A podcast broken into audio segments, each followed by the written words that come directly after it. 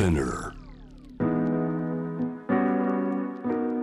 グローバーがお送りします。J-Web シャムダプラネット今日お迎えしているのは NTT 東日本関東病院の医師レニック・ニコラスさんです。お話のテーマデルタからオミクロンへの変異から考えるウィズコロナの可能性。レニックさんもたくさんメッセージ来てますがまずえー、こちらご紹介しましょう。ラジオネーム農家の嫁さんありがとうございます、えー、娘の通う中学でクラスターが発生しています。こんな小さな町で今までほとんど感染者を出していなかったのに信じられない気持ちです。娘の親友も陽性になりましたが1日発熱しただけで回復したようです。というこんな報告も来てるんですよね。この感染がまず大変だ。そしてまあ、発症しても割とすぐ落ち着いたと。この2つの部分なんですけれどもどんなふうにご覧になってますか？そうですね。あの私が、ね、あの見ているコロナあの今の、ね、オミクロン株の患者の多くもあのこういった症状が多いですね。あのやはりもうコロナっていうとねすごくこう怖いイメージですけれどもあの、ね、多くの場合はこういうふうに軽く済むことがありますね。で、まあ、ただしね、100%がそうでないところにもちょっと注意したいですね。特に高齢者、基礎疾患がやあの、ね、ワクチン接種してない方であの重症化することもあるっていうあのことに注意しながらも、まあ、あのこれから、ね、私たちもあの私たちが感染するまたはこうねあの身近に感染者がいることにちょっと今のうちね心の覚悟をして、まあ、ほとんどの場合はこういうふうにあこんなもんだったのかみたいなあの逆にね思ったより軽かったっていうこともあると思います。あの、先ほど世界中今まではデータがない中でどう見通そうかと、えー、ドクターの今までの経験から見通しを立ててたところからじゃあアメリカがこうイギリスがこういろんなデータが出てきてで日本でも今の現時点のデータグラフを見ていくとどうですか？あとこれぐらい何ヶ月間ぐらいはまあバーッと広がっていくだろうなとどんな感覚で見てますか？そうですね。これもまああのその海外での市中感染があの始めてからそしてピークまでのあのデータを見ると、まあ、あ大体1か月前後ですね。で日本もあの、ね、12月のあの後半ぐらいに始まったのでやはりその1月の後半にあの、ね、あの1月末ぐらいまでにはどんどん広まる傾向じゃないかなと思いますけれどもあとやはり日本人の,、ね、あの感染対策があのとっても真面目なのでもしかして海外と比べて少し緩やかな、ね、感染拡大になるかもしれないですので、まあ、1ヶ月2ヶ月以内にはあのピークはあるかなと思います。その1ヶ月2ヶ月の過ごし方というところをまたこの日本のね、まあ、このいろんな住んでる場所でもまた変わるかもしれませんけども、えー、いろいろまた伺いたいんですがじゃあ先ほどおっしゃった高齢者の方基礎疾患の方身近にいるよとか自分がそうだと、えー、いろんな方も聞いてます。どういうふうに過ごすといいというふうに思います？そうですね。まあこれに関してはあのやはり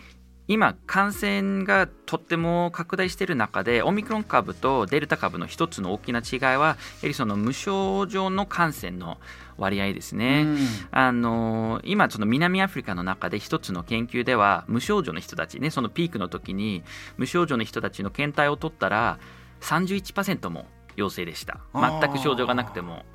っていうぐらいのあの感染力がありますので。うん、でやはりその本当に圧倒的な感染力がありますので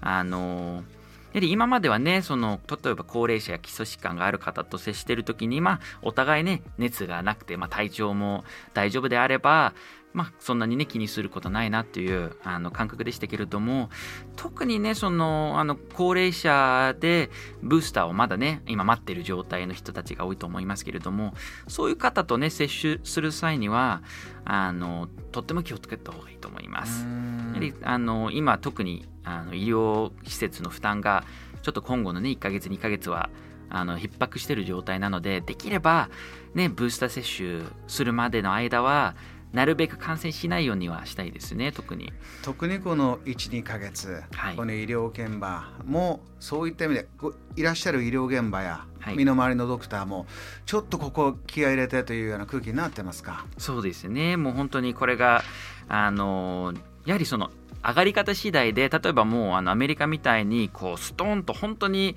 あのね1日あの何十万あのになってその中で特に高齢者の感染も爆発的に増えてしまうとあの医療施設の負担が大きくなってそれであのいわゆるね医療崩壊になってしまうことも一つのあのあの危ないことなので今とっても危険なことですので、まあ、この1ヶ月2ヶ月はまだちょっとね気を緩まないようにあのお願いしたいですね。もうこれがあのゲームでいうとねもうボスステージなんですよねこの。そういうイメージですか。はい。このあと一息あと一息があと一息長いなと思ってたけどついにこれがまあ最後のボスステージという気持ちで見てもいい。はい、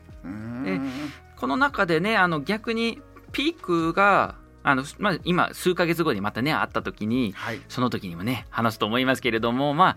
ああのピークがすでに終わった。あのイギリスみたいにもかなりこう収まってきた。そして高齢者のね3回目接種もあの進んでいて基礎疾患のね3回目接種も進んでいる中だったら、まあ、もしかしてね皆さんがね、ずいぶん前から夢を見てたことあのコロナが、まあ、確かに身近な感染ではありながらも重症化が稀な疾患になることもあの十分あり得ることだと思いますので。今日のテーマウィズコロナの可能性。すぐそこにあるようにレニンクさんは今お感じになってます。あのもう一つ今のお話の中で伺いたかったのが高齢者の方気をつけましょう。基礎疾患の方気をつけましょう、えー、繰り返し、えー、メッセージ出されてます。であのメールとかで来るのはやっぱりね子育てしてる方がね子供自分の学校は先ほどありましたけれどもね学校とか子どもに関してはどれぐらいの気持ちで、ね、ケアするべきかこれいかがでしょう？そうですね。私もね子供さんにいますので、まあ、皆さんのその心配の気持ちも分かりますけれどもで特に、ニュースを見るとちょっと怖い報道もねあのありますよね。オミクロン株だとあの今まで海外でも日本でもあの承認の入院が急増してますっていうような、ね、情報もありますけれども、まあ、これは捉え方としてはやはりあの子供の中で特にね、日本だと皆さん、あのワクチン未接種者なので、大人と比べると、やはりあの入院率がね、ある程度、あの今までのね、デルタの時と比べると、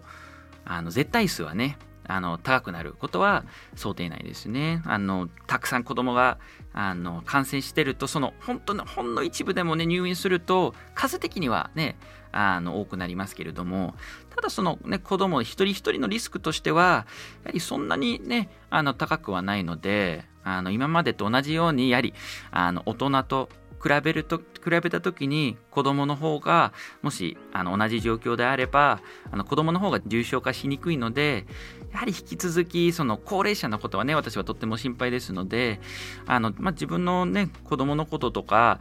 コロナになったらどうしようかっていうあの心配はね、まあ、あの統計だけ見てるとあの重症化する率が低いのであのまあ、もちろん感染対策に気をつけながらもそんなにすごく重い気持ちになる必要もないと思います。えー、最後に改めて今とにかくグラフ、えー、今がこうピークに向かっている。特に気をつけなければいけない時期だというところで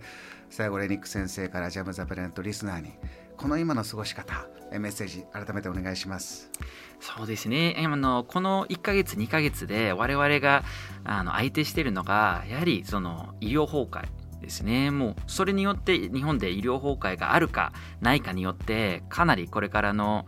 あの状況が変わりますので例えばもうそのイギリスやアメリカのようにあの本当に感染者がの数がもうどんどんどんどんこう、ね、何十万人にもなってその中でねあの入院もそれなりに出るとかなりあの医療現場が逼迫して最悪の場合は通常の、ね、医療もできなくなる。それがちょっと今のオミクロン株の最大な危機だと思います。ですがなのであの今はもう特にねその重症化しやすい高齢者とかに対しては特に今まで以上にも気をつけた方がいい時期ですね。ですけれども先ほどね話していたように、少し私は個人的にもう終わりが見えてきたなという、うん、あの気持ちにもなりました。もうオミクロン株がちょっとそのイギリスの状況とかを見てると今逆にねピークを過ぎてしまうともうあの皆さんがもうオミクロン株に感染する人はもうだいぶね感染してしまったし、あの社会の中でもすでに1回はこう広が広がりきった。もう一回はこうあのたくさんの方が感染したことによってある程度、ね、集団免疫ができていて皆さんの抗体の,、ね、あのレベルがまた上がってきたっていうような状況になってますので、はい、あのもう本当にそれで私たちにとってこうコロナからのその危機、うん、もうコロナの脅威があのこれ今までよりもあの大幅に軽くなるなっていう気持ちにもなりましたそうするとねまた少しでも複数の生活にあのなるのが、ええ、あのこれは来年とか再来年とかじゃなくて今年中にもあのある程度普通の生活になれる希望は持てると思います。またそうなりましたね。というお話をレニック先生にしにこのスタジオに来ていただく時を楽しみに、えー、しております。今夜はお忙しい中たくさんお話いただきました。お迎えしたゲスト NTT 東日本関東病院国際診療科総合診療科の医師レニック・ニコラスさんでした。ありがとうございました。ありがとうございます JAM The Planet